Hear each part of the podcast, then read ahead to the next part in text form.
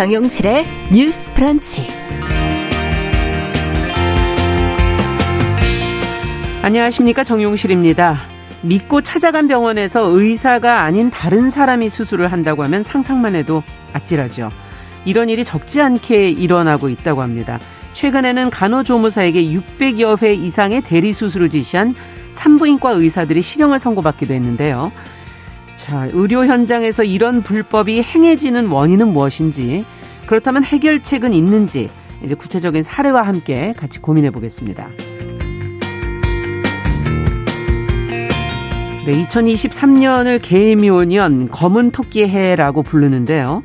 이 대중문화 속에서는 토끼는 다양한 이야기의 주인공으로 등장을 하고 있습니다. 아, 오늘 문화비평 시간에 조금 으스스한 토끼에서부터 정의로운 토끼까지 토끼가 나오는 재밌는 책, 영화, 아, 문화 이야기 소개해 드립니다. 자, 1월 4일 수요일 정용실의 뉴스 브런치 문을 엽니다.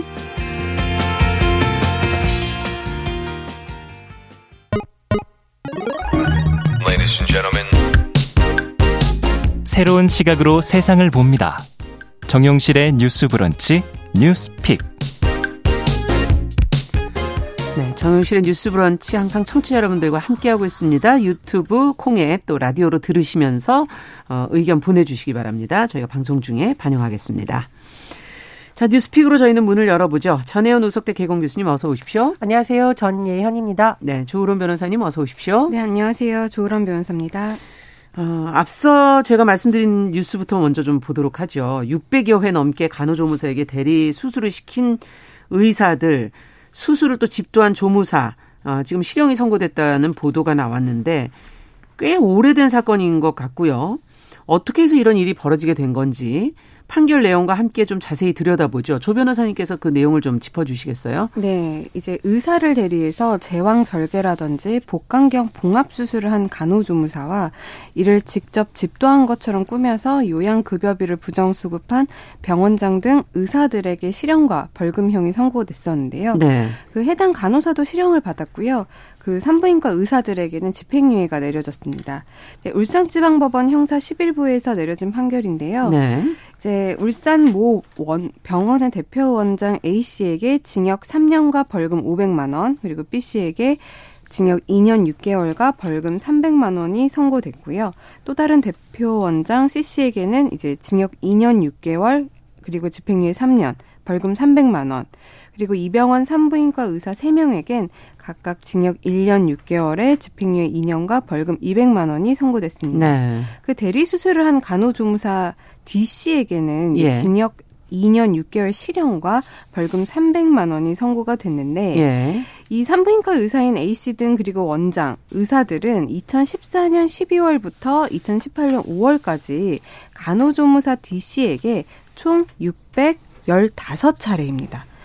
615차례 아, 굉장히 많아요. 예. 무면허 의료 행위죠. 예. 무면허 의료 행위를 시킨 혐의로 기소가 됐고요. 이제 이들은 제왕절개 수술을 하던 중에 뭐 자궁이라든지 복벽, 근막까지만 이제 의사가 봉합을 하고 그 수술실을 퇴실을 한 거죠. 네. 그럼 이제 나머지 피하 지방 그리고 피부층은 겉으로 보이는 부분이잖아요. 예. 봉합을 했다라고 합니다. 예.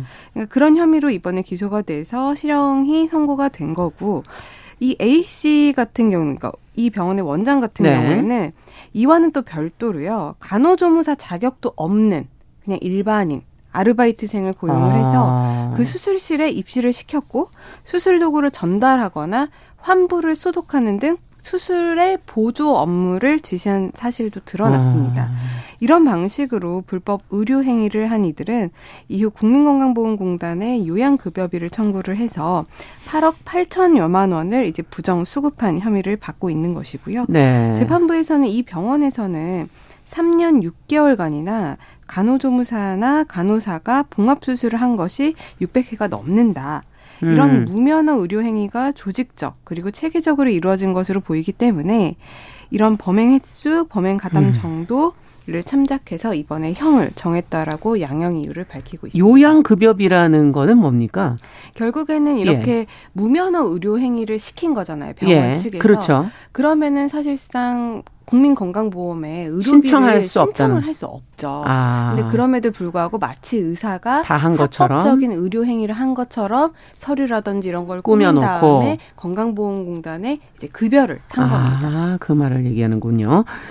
자, 어떻게 지금 이런 대리 수술이 어, 지금, 어, 이정호님께서도 치과 치료할 때 보면 의사 선생님보다 치비생사에게 치료받는 경우가 많은 것 같다. 지금 이런 지적도 해 주셨는데, 대리 수술이 여러 분야에서 알게 모르게 지금 일어나고 있는 거 아닌가 하는 의구심마저 들 정도이고, 3년 6개월이지만 600여 회라 그러면은, 이거 굉장히 1년에 한 200회 이상씩을 음. 했다는 거거든요. 그리고 발각된 것만 아마 이렇게 그러니까요. 나올 거니까 더 거의 대부분이 아닐까. 것들은 더 많을 수도 있는 산부인과에 안 그래도 그 환자가 없다고 그러는데 이게 지금 1년에 200회 이상을 대리 수술했다는 게 근데 비단 산부인과 문제는 아닐 거예요. 네, 사실 그렇죠. 이번에는 산부인과에서 나왔지만 예전에는 뭐 다른 과도. 수술, 정형외과 그렇죠. 수술 이런 것에서도 굉장히 이런 대리 수술이나 섀도우 닥터에 대한 이야기들이 많이 네. 나왔기 때문에 자, 환자들의 안전의 문제, 그리고 병원에서의 그 어떤 미개로 인한 이런, 어, 불법 행위를 하게 하는 거, 그리고 의사들이 이 자격을 가졌다는 것이 거기에 대한 어떤 도, 어, 책임과 의무가 있는 거 아닙니까? 도덕적 해이, 이런 전반적인 부분에서 이 문제를 어떻게 보시는지 두 분 말씀 좀 들어보죠. 첫 번째로 음. 이게 왜 병원장들도 같이 기소가 된 경우가 많은데 병원장들이 이거를 암묵적으로 지시하거나 실제로 지시한 정황이 포착된 경우도 있거든요. 그건 네. 딱 하나입니다. 돈. 이죠. 네, 돈. 짧은 시간 안에 어 의사에 비해서는 조금 더 인력비가 적게 들어가는 사람들을 통해서 아. 그 사람들이 수술의 어떤 마무리 과정을 맡기고 의사들은 계속 돌아가면서 수술을 하게 하는 이런 문제도 하나 있는 것이고요. 예. 두 번째로는 어 가장 심각한 문제는 이게 의료행위가 환자의 안전, 생명과 직결되는 문제이기 음. 때문에 사실은 중범죄예요. 처벌이 너무 가볍다는 문제도 하나 있겠지만 네. 보다 근본적으로 이 문제를 해결하기 위해서 어떤 제도가 마련돼야 되는지를 우리가 지켜봐야겠고요. 네.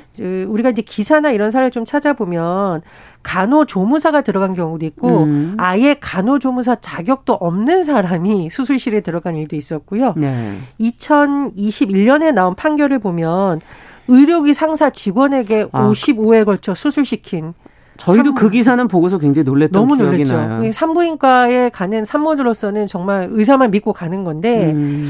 알고 보니까 의료기 상사 직원이 수술실에 들어와 있더라. 막 아. 이런 일까지 있었습니다. 그래서 이게 어떤 말씀해 주셨듯이 특정 분야의 문제라기보다는 보다는, 이게 음. 뭐 돈의 문제라던가 인력 구조의 문제, 음. 의료 인력 부족의 문제, 또 말씀해 주셨듯이 병원 내 위계 문제, 어, 처벌 문제, 음. 제도적 문제 여러 가지가 복합적이기 때문에 그런 문제를 좀 다각적으로 짚어봐야 해결이 될 것 같습니다. 네, 지금 JY 리님께서 치위 생산은 합법적인 거다. 간호조무사하고 좀 다르다 이렇게 지금 올려주셨는데 요거는 저희가 나중에 또 확인해 보도록 하고요. 자 어떻게 보세요, 조 변호사님께서는? 네, 교수님께서 여러 가지 구조적인 문제를 잘 짚어주신 것 같은데 교수님 말씀대로 뭐 돈이라든지 인력 인력, 구조 이런 문제들이 음. 다 문제가 될 거고요. 거기다가 이제 더 나아가서 음. 이런 일들이 만연해 있어도 자칫 신고할 수 없는 분위기. 아. 그러니까 어떻게 보면은 병원이라는 곳이 뭐 법조계도 마찬가지고 일부 다른 집단들도 마찬가지이겠습니다만은 음. 보수적인 분위기가 있잖아요. 그렇기 때문에 어떤 내부 고발을 하면 자기가 그 환경에서 살아남을 수 없다라는 분위기가 이미 조성이 될 수 있기 때문에 네. 적극적으로 신고를 할 수 없는 분위기도 한몫을 했다라고 보고요. 또 이제 이런 행동들이 특히 대리수술 같은 경우에는 환자가 마취 상태에 있는 경우에 음. 그러니까 상담은 의사랑 하죠. 왜냐하면 의사들은 대부분 이제 음. 뭐 신원이라든지 음. 뭐 병원 홈페이지 이런 곳에 얼굴이 공개되어 있으니까 네. 상담은 의사랑 하는데 실제로 수술에 들어가면 마취가 되어 있는 상태잖아요. 음. 그러면 내가 정말 내가 상담한 의사에게 수술을 받은 것인지 아니면 이런 조무사나 아니면은 뭐 의료기기 직원들에게 음. 의해서 상 수술을 받은 것인지 모를 수밖에 없는 그런 여러 가지 환경적 구조가 있잖아요. 예. 최근에 논란이 됐었던 뭐 수술실 CCTV 관련해서도 예. 그런 문제가 아직 보급화가 되어 있지 않다 보면은 어떤 의료 정보에 있어서의 환자와 병원 그리고 환자와 의사 간의 정보 불균형은 계속돼서 음. 있을 수밖에 없는 문제이고 이런 여러 가지 환경적인 구조들이 이런 문제를 음. 아직 근절시키지 못하고 여전히 유지되게 하는 그런 원인이 아닐까 싶습니다. 네.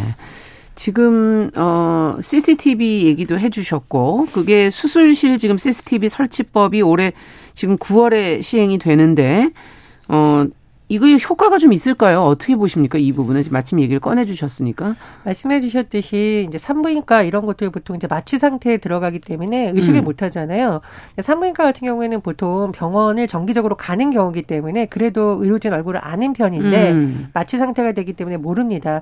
이런 상황에서 CCTV가 도입된다면 어쨌든 환자로서는 최소한 나중에라도 확인을 하거나 음. 의료사고 발생 시에 책임을 가릴 수 있는 어떤 근거가 있기 때문에 환자의 안전 보장이라던가 알 권리 네. 차원에서는 일부분 필요하다고 봅니다. 하지만 CCTV 설치라는 것도 약간 사후적 개념이지 사전에 아. 하기에는 좀 저는 부족하다고 봐요. 예. 그래서 보건의료 노조에서 계속 지적하고 있는 의료인력 확충 문제도 분명히 필요하다고 보는데 음. 지역 같은 경우에는 산부인과 의사가 없어서 지금 난리다 이런 소식이 많이 들렸었고 그렇죠. 코로나19 전담 병원으로 지정되어 있으면 당연히 호흡기 전문 의사가 있어야 되는데 예. 호흡기 전문 의사를 구하지 못해서 난리가 났었다 이런 소식이 전해진 바가 어. 이미 있습니다. 네. 그래서 의료 인력을 늘리는 것이 모든 것을 해결해 주는 건 아니지만 음. 현장에서 일어나는 문제의 상당수가 이것과도 연관되어 있기 때문에 음. 의료 인력 확충을 위해서 의대 정원 문제에 대한 논의가 필요하거나 음. 이렇다는 현장의 목소리도 분명 들어야 된다고 봅니다. 네, 근본적으로 해결을 해야 된다라는 말씀이시고 그러면 지금 수술실 CCTV 설치법 얘기를 마침 해 주셨으니까 어, 올 9월에 이제 시행이 된다고요. 네, 이건 어떻게 보세요? 효과가 있으려 2년 보시는지. 2년 전에 이 음. 법이 국회를 통과를 했습니다. 2년 당시에도 전에. 의료계와 일반 시민단체 그리고 사회적인 분위기가 굉장히 찬반이 갈렸었어요. 음. 이제 의료계에서는 어, 굉장히 극렬하게 반대를 했었고 네. 일부 시민단체에서는 또 극렬하게 환영을 했었고 그런 어떤 입장차가 좁혀지지 못한 상황에서 국회를 통과한 법이 음. 2년이라는 유예 기간을 지나고 올해 9월 25일부터 이제 시행이 됩니다. 네. 이제 수술실의 CCTV가 이제 외부와 연결이 되지 않는 CCTV의 설치가 의무화가 되고 나중에 의료 분쟁이 발생을 한다거나 뭐 수사가 필요한 경우에는 이제 양 당사자의 동의를 받아서 이제 열람을 할 수 있도록 하는 이런 의료법 개정안이 지금 시행 예정인 거거든요. 네. 그래서 사실상 이 법이 시행되고 나서야 이제 우리가 실제로 이 수술실 CCTV를 의무화한 법안에 효과가 과연 있을 음. 것인지 우리가 알 수 있을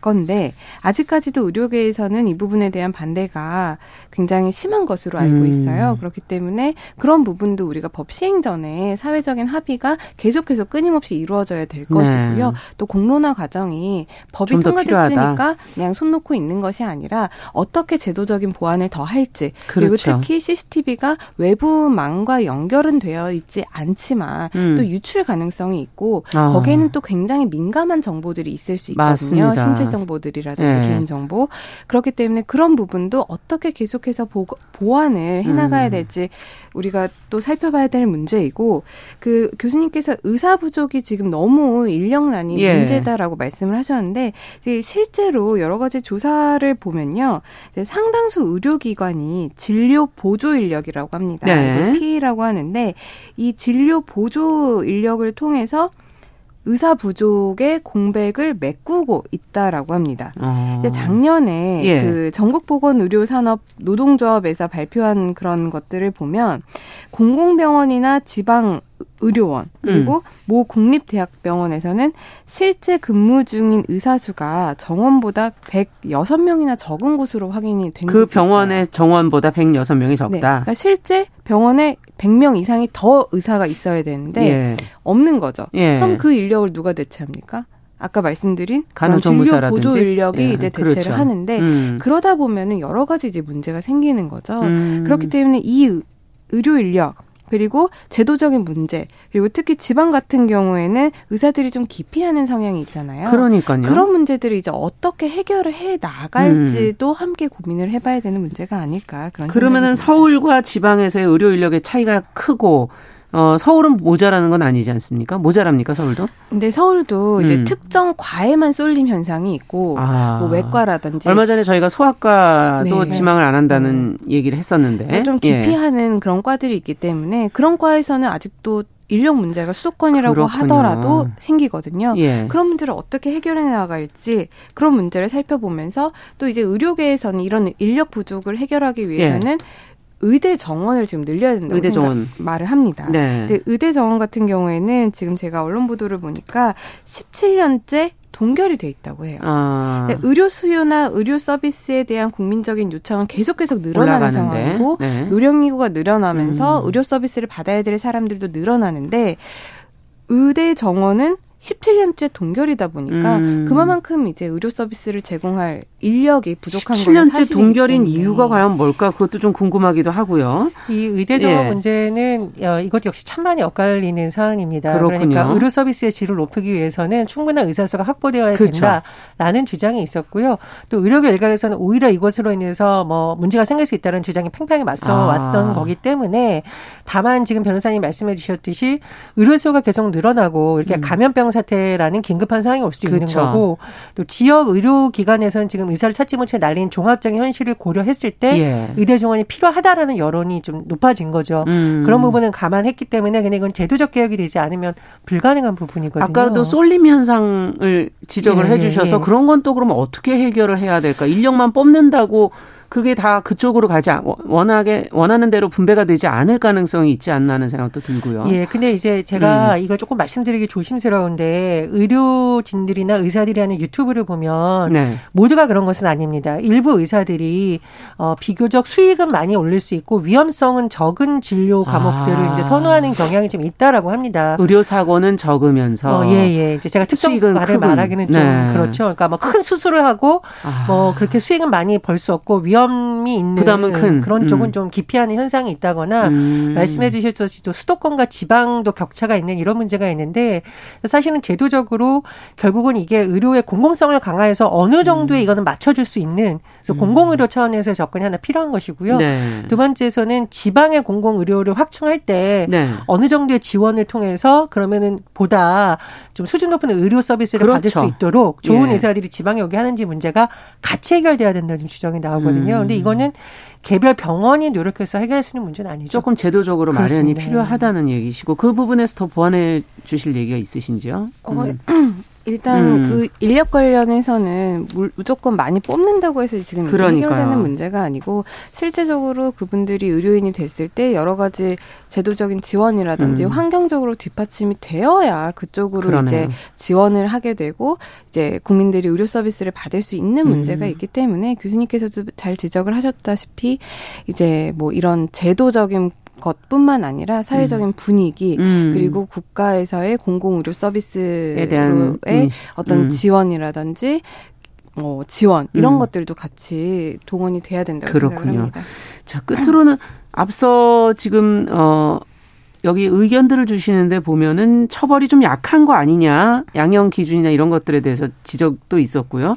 또 6471번님은 처벌받고 나와 또 의료 행위를 하는 거 위험한 거 아니냐.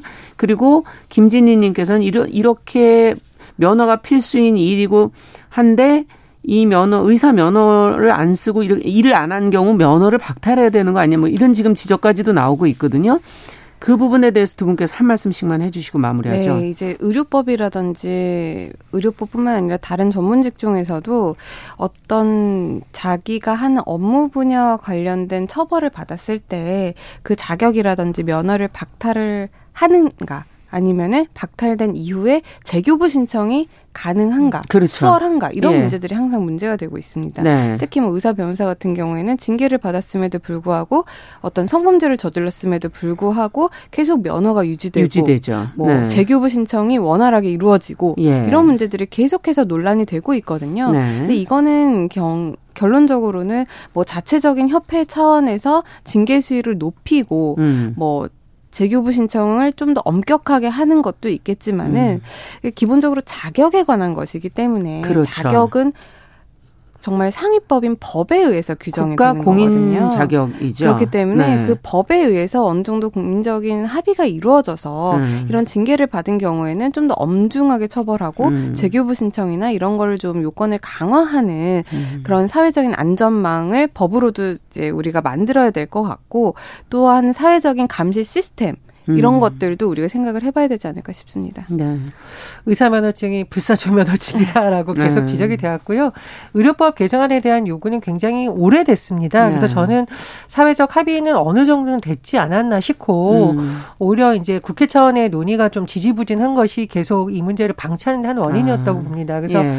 의료법 개정 더 이상 머물지 말고요. 또 사회적 합의가 필요하다면 국회에서 적극적으로 공청회하고 음. 여론조사 하면 됩니다. 그래서 네. 의료법 개정이 이제 시급한 과제이고 국회 음. 차원에서 빨리 풀어야 될 숙제라고 봅니다. 네. 근데 이제 이런 분야 관련해서는 뭔가 규제 하나만 더 세게 해야 된다 이런 것보다는 음. 규제와 지원이 동시에 동시에 좀 적절하게 이루어져야 아. 그 단체나 그런 반발도 발전할 수 수가 있고 네. 반발도 적을 수가 있기 때문에 그것을 잘 균형 잡아서 좀 음. 실천해가는 노력이 필요하지 않을까 싶습니다. 네, 1950번님께서 지금 산부인과 피해자시라고 어. 다여, 다행히 지혈이 응급 얼음 마사지로 마무리는 됐지만 진통 중이고 점심시간이라면서 의사는 가버리고 수간호사가 출산에 참여를 했는데 봉합 과정에 문제가 있었는지 출산 후 휴식 중에 하열이 심해서 어 굉장히 고생하셨다는 지금 얘기를 보내 오셨어요.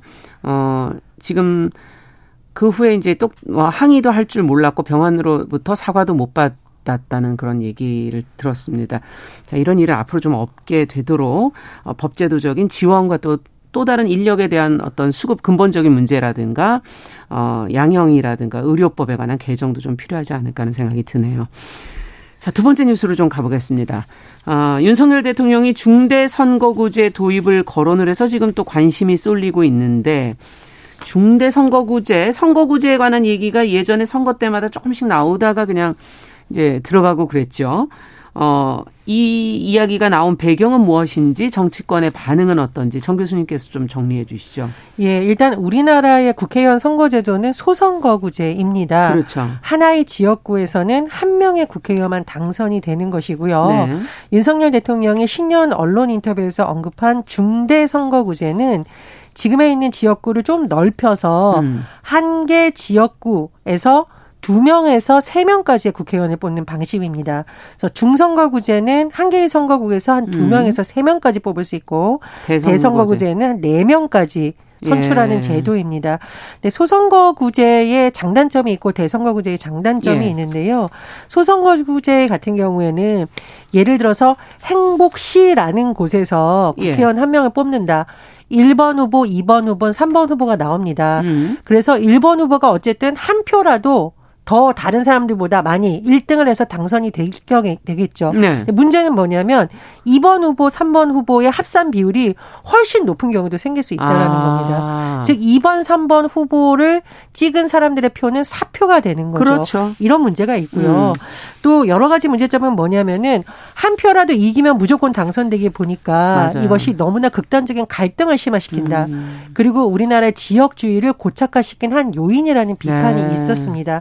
반면 중대 선거구제 같은 경우에는 한 선거구에서 두 명 이상을 뽑아요. 그래서 네. 아까 말씀드렸듯이 아까처럼 된다면 1번 후보, 2번 후보, 3번 중에서 1번, 2번 후보가 당선될 수도 있는 음. 거거든요. 그렇다면 상대적으로 사표가 줄어들겠죠. 그리고 작은 정당들이 조금씩 유리해지겠군요. 그렇습니다. 특정 예. 지역에서 예. 특정 정당이 좀 싹쓸이하는 거 완화될 수 있지 음. 않을까라는 또 기대가 나오고 있습니다. 하지만 뭐 두 선거구제에 대해서 모두 또 단점이 있다는 지적도 나오고 있는 건데요. 음. 윤석열 대통령이 어쨌든 실년 언론 인터뷰에서 이 방안을 언급을 했고 중요한 것은 국회에서 이것이 돼야 되는데 음. 김진표 국회의장도 이 필요성에 대해서 언급을 했습니다. 어. 국회 정개특위가 네. 다음 달 중순까지 여러 개의 안을 내면 전원위원회를 열어서 확정하자 이렇게 얘기를 한 겁니다. 예. 중요한 것은 이제 거대 양당이 과연 어떤 생각을 갖고 있느냐인데 그렇죠. 국민의힘 같은 경우와 민주당을 봤을 때 원론적으로는 뭐 아 필요할 수 있다라는 겁니다. 음. 왜냐하면 소선구제의 문제점은 그동안 정치권에서 계속 지적이 매번 되었어요. 나왔던 얘기죠. 그런데 네. 이게 다음 총선 때부터 도입될 수 있도록 하자에 대해서는 어 다소 각 정당에서 의견을 모아 보겠다 음. 이런 입장인 거고요. 또 하나 우리가 봐야 되는 시점이 총선 1년 전인 올해 4월 10일까지는 선거제 개혁을 마무리해야 되는데 시간 또 많지가 않네요. 역순으로 계산해 보면 네. 시간이 이제 100일 정도밖에 안 남았기 음. 때문에 부지런히 가도 예. 갈수 있을까? 그런 우려도 제기되고 있는 네. 상황입니다. 자, 뉴스 브런치 저희 지금 11시 30분부터는 일부 지역에서 해당 지역 방송 보내 드릴 거고요. 저희 뉴스픽은 계속 이어갑니다.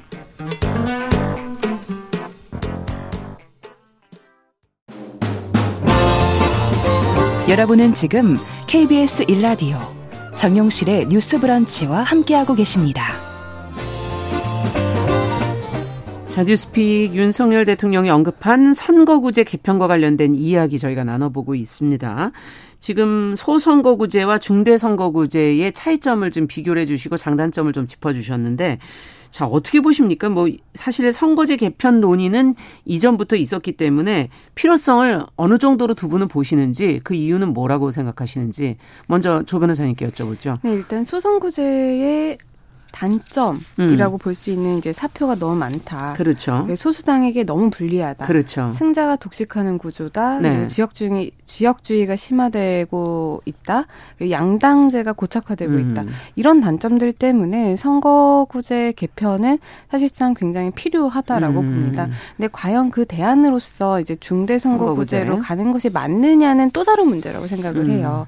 왜냐하면 이제 선거구제의 지금 현행 문제를 보완할 해결할 수 있는 또 음. 다른 여러 가지 문제들도 있고 음. 꼭 중대선거구제가 우리나라뿐만 아니라 다른 해외 사례를 봤을 때 이게 꼭 소선거구제의 단점을 다 보완한다라고만 음. 볼수 없는 경우들도 있기 때문에 여러 가지 다른 제도적인 보완 장치들을 두고 우리가 같이 검토를 해봐야 되는 것이지 네. 소선거구제가 지금 이런 단점이 있으니 바로 중대선거구제로 바꾸자라고 하는 것은 조금 무리가 있어 보이고요. 네. 아까 교수님께서도 지적을 하셨다시피 이제 공직선거법에 따르면 그렇죠. 이제 선거가 이루어지기 12개월 전까지 이 법이 개정이 돼야 되는 법이 개정돼야. 된다. 4월 10일이라고 4월 10일, 4월까지는 법이 개정돼야 네. 됐는데 지금 국회에서 논의돼야 되는 현안들이 너무나도 많습니다. 네. 그렇기 때문에 이렇게 첨예하게 대립하고 있는 이 문제에 대해서 여야 간에 합의를, 이룰, 합의를 수 이룰 수 있을지도 저는 하나 의문이 들고요. 네. 사실 이 아까 필요성에 대해서는 말씀드린 대로 필요하지만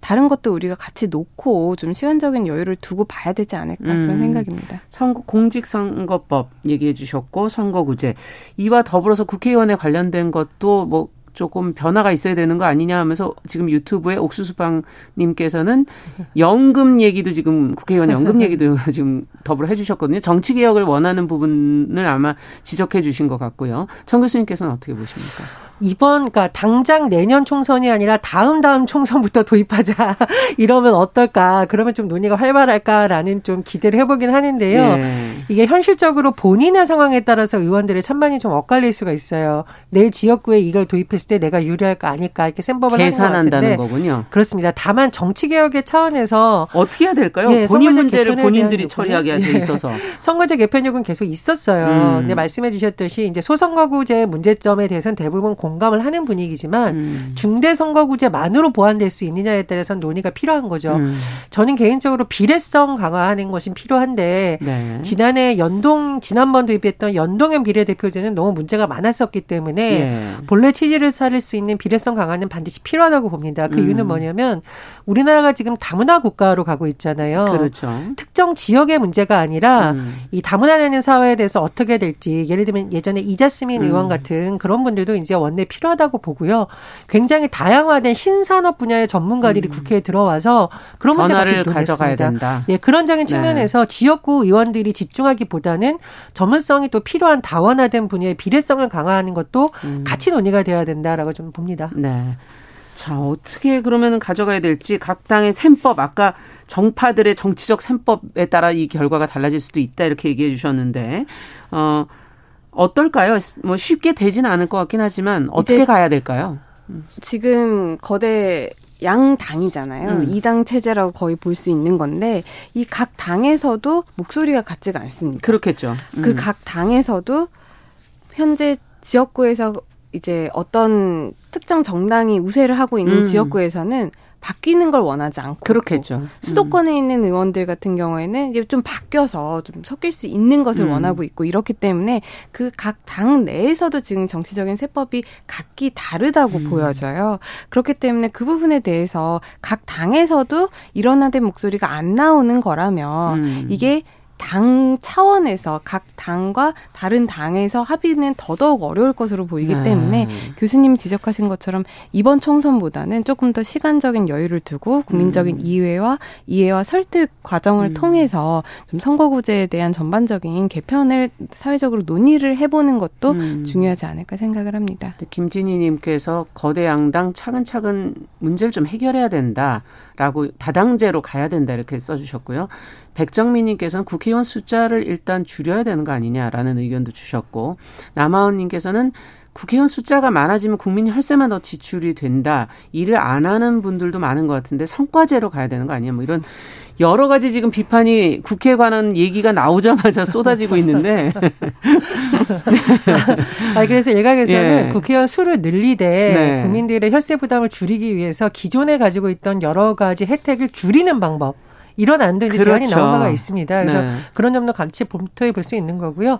윤석열 대통령이 기왕 이런 화두를 던진 김에 저는 친 윤석열계 의원들이 윤석열 대통령과 뜻을 같이 하는 예. 분들이라고 주장하니까 이분들이 정치개혁의 깃발을 이번에 든다면 어떨까. 아. 그렇다면 오히려 가능성이 높아질 텐데 음. 뉴스를 보면 또 지역구가 어디냐에 따라서 속내가 복잡하다는 해석이 나오고 그렇겠죠. 있습니다. 네. 그래서 그런 부분 민주당도 과거에 정치개혁을 아. 외쳤으니까 약속을 양당 모두 좀 지켰으면 하는 바람입니다. 아닙니다. 국회의원들이 스스로 이걸 할 수 있을까? 이걸 과연 국회에서 해야 될까 하는 질문까지도 들기도 하네요.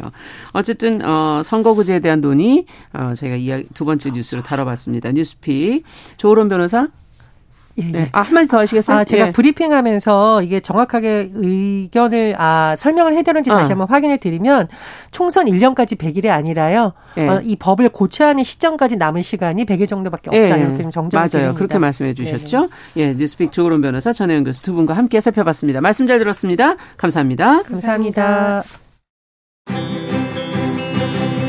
남성의 입장에서 여성의 입장을 이해하는 그래서 사실 이 역지사지의 태도가 한국 사회로 지금 필요한 것이 아닌가. 그 어떤 사람들은 삼루에서 태어났으면서 자신이 삼루타를 친 것처럼 생각하며 살아간다라는 음. 말이 있어요. 해충이다, 이충이다. 이거는 네. 순전히 사람의 그 아. 잣대로 이야기를 하는 거예요. 음. 곤충이 우리 사람보다 몇 억 년 먼저 지구에 나왔거든요. 세상을 보는 따뜻한 시선. 정용실의 뉴스 브런치. 네, 정용실의 뉴스 브런치 듣고 계신 지금 시각 11시 38분 향해 가고 있습니다. 자, 수요일에 또 저희 손희정의 문화비평 시간이죠. 대중매체와 다양한 사회문화 현상을 좀 소개해드리고 까칠하게 들여다보는 시간입니다. 오늘도 손희정 문화평론가 자리해 주셨어요. 어서 오세요. 네, 안녕하세요. 아직 뭐 음력 설이 오지 않아서 개묘년이라고 하는 게 좀 어색하긴 한데 그래도 네. 이제 곧 다가올 거니까 그렇습니다. 개묘년 검은 토끼 해뭐 이렇게들 풀이들을 하시더라고요. 네. 어 오늘 그래서 토끼 얘기를 좀 해보시자고. 네 그렇습니다. 네. 그 개묘년의 개가 흑색을 의미하고 음. 묘가 토끼를 의미해서 검은 토끼 해라고 하는데요. 토끼는 워낙에 이제 생김이 귀엽고 또 사랑스러워서 사람들이 좋아하는 동물이기도 그렇죠. 하고 또 이미지죠. 네. 그러다 보니까 설화나 민담에서부터 뭐 대중문화 콘텐츠에 이르기까지 그리고 뭐 로고 같은 데에도 음. 굉장히 많이 사용되는 캐릭터입니다. 네. 그래서 검은 토끼에 찾아뵙는 첫 손희정의 문화비평 시간이라서 맞아요. 토끼 이야기를 좀 해볼까 하는 아. 생각을 했습니다. 네. 그래서 뭐 사람들한테 토끼가 토끼 하면 뭐가 떠오르냐 이런 거좀 음, 물어보고 저는 그냥 그긴 음. 입, 아, 긴 입이야. 그리고 이빨로 그 당근을 먹는 모습? 아, 열심히 먹는 네. 모습. 그 토끼가 먹을 복을 상징한다고 아, 하기도 그래요? 하더라고요. 예. 일반적으로는 예로부터 토끼는 다산과 이제 불로장생의 상징. 불로장생에. 예, 이었습니다. 네. 그러니까 토끼 하면 또 가장 많이 떠올리시는 이미지 중에 하나가 역시 달에 살고 아, 있는 맞아요. 그거 네. 정말 대단하죠. 옥토끼인데요. 네, 개수나무 아래에서 이제 절구를 찍고 있죠. 음. 근데 이 옥토끼 설화가 한국에만 있는 건 아니고요. 동아시아 지역의 두루 발견되는데요. 아, 뭐 중국, 일본, 베트남 이런 곳에도 비슷해요? 있는데 연원이 불교 설화인 것으로 알려져 있습니다. 그래서 토끼가 길에서 만난 배고픈 노인을 살리기 위해서 자기 몸을 태워서 공양을 했는데 예. 알고 봤더니 그 노인이 이제 불교에는 하늘이 여러 개가 있는데 그 하늘 중에 하나인 도리천의 왕이자 수호신인 제석천이었던 어. 거죠. 제석천이 이제 노인의 모습으로 와서 토끼의 마음을 보고 이게 너무 기특하니까 그렇죠. 이 토끼를 달로 올려보내줬다라는 이야기가 있고요. 아. 이 이야기에서도 어떻게 보면 토끼가 이제 사람을 살리는 생명력, 뭐 그럼요. 회복 이런 음. 것들 좀 의미하고 있는 것 같기도 합니다. 그래서 여기에서부터 유래한 옥토끼가 찍고 있는 게 뭐냐라고 음. 하면 뭘 그래 찍고 있는 거예요? 열심히 찍고 있잖아요. 예, 신선들이 먹는 불사약 이고요. 아. 그 옥토끼 자체도 뭐 천년을 사는 동물로 상상되었다. 그렇군요. 그래서 불로장생 아까 그렇게 표현하신 네, 거군요. 그렇습니다. 그래서 음. 이제 아 토끼는 건강, 뭐 생명력 이런 것하고 아. 관계가 있구나라고 생각을 해보면 또 떠오르는 유명한 이야기가 있습니다. 네. 역시 토끼의 간. 아, 토끼전. 네. 네, 토끼전. 그 용왕님한테 붙잡혀가가지고 그렇죠. 간은 집에 놓고 왔다 그런 거요. 용왕이 이제 심장이 아파가지고 네. 묘약이 뭔가 심장이었나? 네. 했더니 네. 이제 토끼의 간이다. 네. 이렇게 되는 이야기인데요. 음. 이후에 이제 판소리 수군가로 옮겨지면서 수군가. 음. 여전히 사랑을 받는 이야기이고요. 그렇죠. 그래서 음. 이제 이 이야기를 들으면서는 토끼의 해니까 청취자분들 모두 음. 각자의 상황과 조건에서 건강하시길 바란다. 라는 네. 좀 이야기를 드리고 싶습니다. 덕담도 한마디. 네. 되게 재밌는 게요. 예. 이 토끼의 간이라는 이 이야기 자체가 연원이 삼국사기에 나오는 구토설화로 아. 이제 올라간다. 설화에서 하는데요. 네, 구토설화에서 원래는 거북이와 토끼였는데 이게 이제 수군가로 오게 되면서 자라와 토끼로 음. 이야기가 바뀌게 되었다라고 하고요. 그러니까 구토설화에서부터 시작해서 수군가에 이르기까지 음. 굉장히 다양한 버전이 있는데 변하지 않는 게 토끼 의 간이 몸에 좋다라고 하는 것과 토끼가 굉장히 꾀가 많다. 라는 것인 어. 거죠. 그래서 특히 이런 설화에 등장하는 토끼들이 대체로 작기 때문에 음. 힘이 없는 존재로 등장을 하는데 하지만 꾀가 굉장히 많아가지고 음. 그 토끼랑 제일 많이 묶여서 나오는 동물이 또 뭐가 있냐면 호랑이가 있습니다. 아. 그 호랑이와 토끼라는 이름으로 굉장히 다양한 민담과 설화들이 그렇군요. 있는데 호랑이처럼 힘이 센 강자에게 맞서는 뭐 소수자의 모습 음. 이런 것들을 좀 가지고 있다.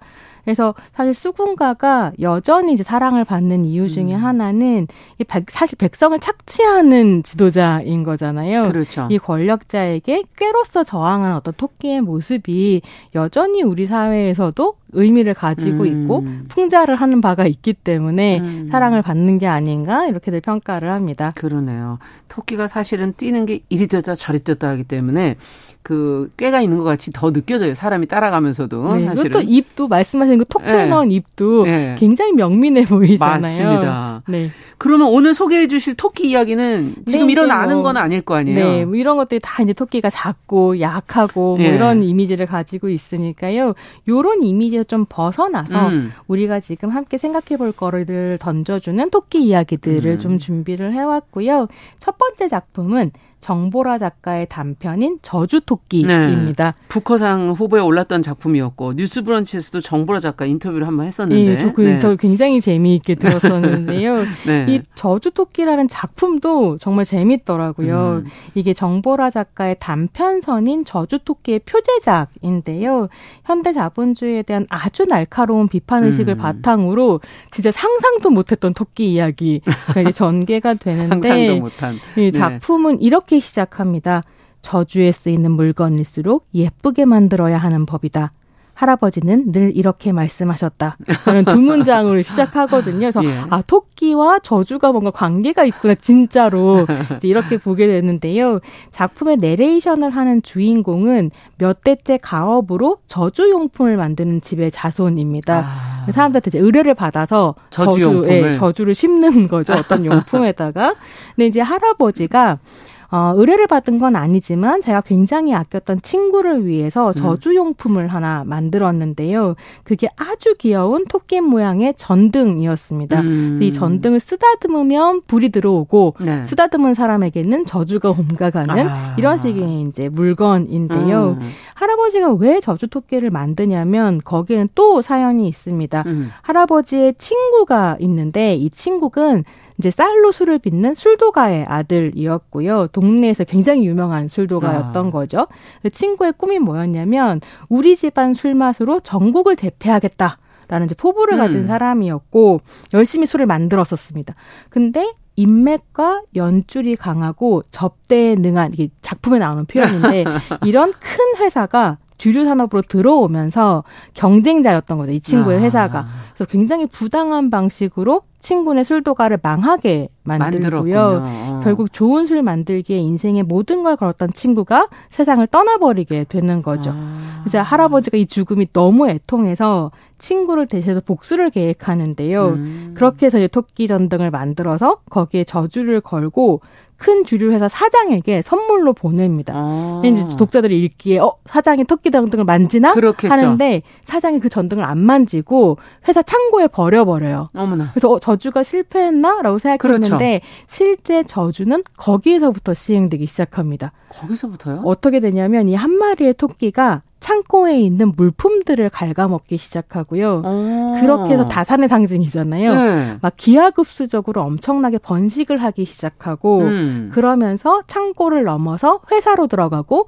회사를 넘어서 사장의 집까지 들어가게 되는 이제 이런 식의 이야기가 아. 펼쳐집니다.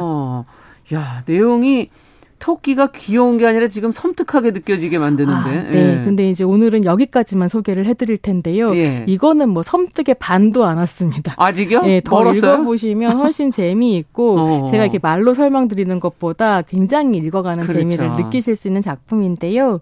이제 북커상 수상위원회에서 정보라 작가를 후보로 올리면서 뭐라고 평가를 했었냐면 정보라는 환상적이고 초현실적인 요소를 활용해서 현대의 가부장제와 자본주의의 참혹한 공포, 잔혹함을 이야기한다. 이렇게 음. 평가를 했고요. 단편 저주토끼의 핵심 주제 역시 이 자본주의의 참혹함, 공포라고 음. 할수 있겠습니다. 네. 그러니까 애초에 자본주의 자체가 사실 노동이 예, 돈을 버는 것보다 돈이 돈을 버는 것에 훨씬 더 관대한 시스템 이기는 하고요. 그 말하자면, 그러니까 일을 해서 돈을 버는 것보다 투자를 해서 돈을 벌기가 훨씬 음. 쉬운데 그럼 투자 자본이 큰 사람일수록 더 쉽게 돈을 벌고 이런 시스템이긴 한데 음. 생각해 보면 지난 50년간 그런 상황이 점점 더 심화돼서 음. 그러다 보니 이제 양극화도 심해지고 그렇죠. 정직하고 성실하게 사는 사람들이 정당한 보상을 받지 못하는 세계가 음. 되고 있는 거 아닌가 소설을 읽으면서 그런 생각을 했는데요. 음. 저주토끼를 보시면서 청취자들께서도 이 서늘한 공포물이 던지는 음. 화두에 대해서 함께 생각해 보실 수 있으면 좋겠습니다. 네, 지금 자본주의 어떤 공포, 잔혹함 얘기해 주시니까 토끼가 무서운 건 유도 아니구나. 이런 네. 생각이 들기도 아, 네, 정확하게 하고. 그렇습니다. 네. 네.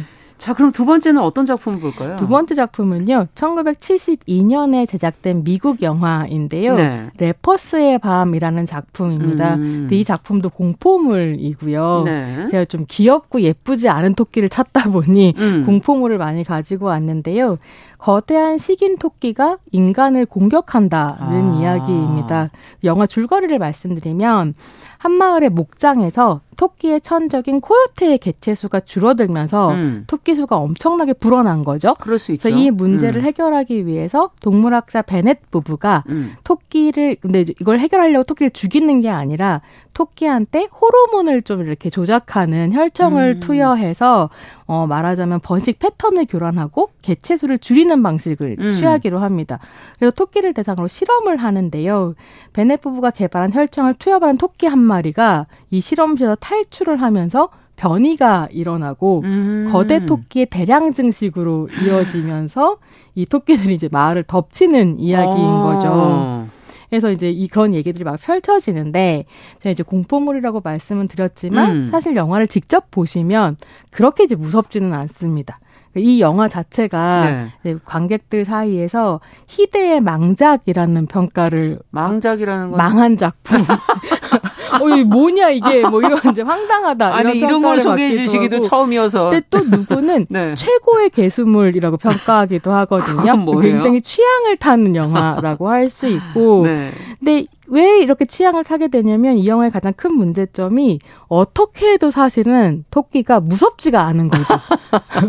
아니 네. 그 말이 더 웃긴데요. 그래서 거대한 네. 토끼가 막 때로 뛰어다니면서 마을을 부수고. 근데 귀여워요. 그게? 사람한테 달려드는데, 네 이게 무섭지가 않고 좀 귀여운 부분이 있고, 네. 이게 심지어 이제 70년대 초 영화니까요. 아. CG가 없거든요. 아. 이게 실제로 어떻게 찍냐면 미니어처 마을을 만들어서 아. 거기에 그냥 실제 토끼를 풀어놓는 방식으로 아, 실제 토끼 보니까 귀엽잖아요. 네, 그게 참 그래서 영화를 찍는 사람들은 굉장히 진지하게 네, 찍었는데 찍는데. 보는 사람들은 이렇게 웃음이 나오는. 어, 뭐 허허허 뭐 이렇게 되는 어. 뭐 이런 부분들이 있죠. 아 이분이 조금 더 늦게 태어나셨어야 되는데. 아 이거 리메이크하면 재밌지 않을까 싶기도 네. 네. 그런 생각이 드는데요. 영화가 원래 모티브를 얻은 작품이 또 있다면서요. 이게 실화에서 음. 사실 모티브를 그러니까 실제로 있었던 일을 바탕으로 하고 있다는 점이 사실은 또 저주 토끼처럼 어. 공포스러운 부분인데 어떤 실화입니까? 이 작품의 원작 자체는 호주 작가인 러셀 브래든의 소설인 화난 토끼의 해로 음. 알려져 있습니다. 이, 이 소설이 실제 호주에서 있었던 토끼와의 전쟁을 모티프로 하는 토끼와의 작품이에요. 전쟁. 근데 이게 이 토끼와의 전쟁이 가끔 한국에서도 기사화가 되거 하거든요. 워낙에 이제 토끼가 너무 많아서 사람들이 이걸 어떻게 해결할 것인가에 아. 대한 문제고 100년이 넘은 문제다 보니까요. 아, 실제예요? 예, 그래서 제가 검색을 좀 해봤더니 작년 여름에, 어떤 2022년 작년이네요. 작년 여름에 호주가 토끼와의 전쟁에서 졌다라는 기사가 또 났고 어. 무슨 내용인가 하고 봤더니 이제 현재 호주에 2억 마리 정도의 토끼가 예. 살고 있다 뭐 이렇게 나온 거죠. 근데 이 토끼와의 전쟁은 언제 시작됐냐면 음. 그러니까 이 연원 같은 경우는 1859년 굉장히 오래됐네요. 네, 거슬러 올라가거든요. 예. 이게 영국에서 태어나서 식민 호주가 식민지였잖아요. 그래서 예. 이제 호주로 이민을 와가지고 이주를 해서 정착한 토마스 오스틴이라는 목축업자가 음. 있었는데 음. 이 사람이 토끼 사냥을 되게 좋아했었던 모양이에요. 예. 그래서 자기 취미를 계속 하려고 사냥용으로 영국에 있는 토끼를 24마리를 호주로 가지고 오는 거죠. 예. 근데 이 호주에 돌아온 이 영국 토끼가 호주에는 천적이 없다 보니까 엄청 나게 이제 늘어나게 되고 아. 3년 만에 수천 마리로 불어나게 돼요. 몇 마리 안 된 게. 네, 근데 문제는 뭐냐면 외래종이다 보니까 호주 생태계를 엄청나게 파괴하면서 음. 호주인들의 오랫동안 골칫거리였었고 이제 사람들이 대대적으로 사냥에 나서도 나서 보기도 하고 토끼들 사이에 바이러스를 퍼뜨려 보기도 하고 아. 천적인 여우를 또 풀어보기도 아, 하고 여우가 천적이군요. 네, 뭐 이렇게 하는데 사실 은 어. 결국 해결하지 못한 문제인 거고요. 와, 그 개인의 욕심 때문에 몇 마리 데려온 게 이렇게 자연을 파 괴했군요. 그런 거죠. 2억 마리에 달하는. 그래서 사실 아. 호주의 아. 토끼와의 전쟁은 인간이 환경에게 어떤 일을 하고 있는가, 맞아요. 예, 인간과 환경의 관계에 대해서 되게 큰 교훈을 주는 상징적인 음. 사건이기도 합니다. 네. 아, 어쨌든 실제 하는 실화를 모티브로 한 것이다. 그래서 레퍼스의 밤을 흥미로운 생태 영화다라고 평가하는 사람도 있습니다. 네. 자, 그럼 마지막 작품은 어떤 작품일까요? 네, 마지막 작품은요. 즐거운 이야기로 준비를 음. 했는데요. 주토피아 입니다. 주토피아? 예, 2016년 디즈니 애니메이션이고요. 네. 토끼는 작고 약하다는 편견을 극복하고 정의롭고 용감한 경찰이 되고 싶어하는 토끼 음. 주디 홉스의 이야기입니다. 음. 그래서 어려서부터 친구를 도와, 도와주고 불의에 맞서 싸우고 이러는 걸 주디가 굉장히 좋아했고 네. 경찰을 꿈꿨는데 문제는 뭐냐면 이 동물들의 나라에서 음. 지금까지 경찰된 토끼가 한 명도 없었다는 거죠. 네. 그래서 부모님이 어, 경찰된 토끼가 없다. 토끼는 경찰 될 수가 없다. 어.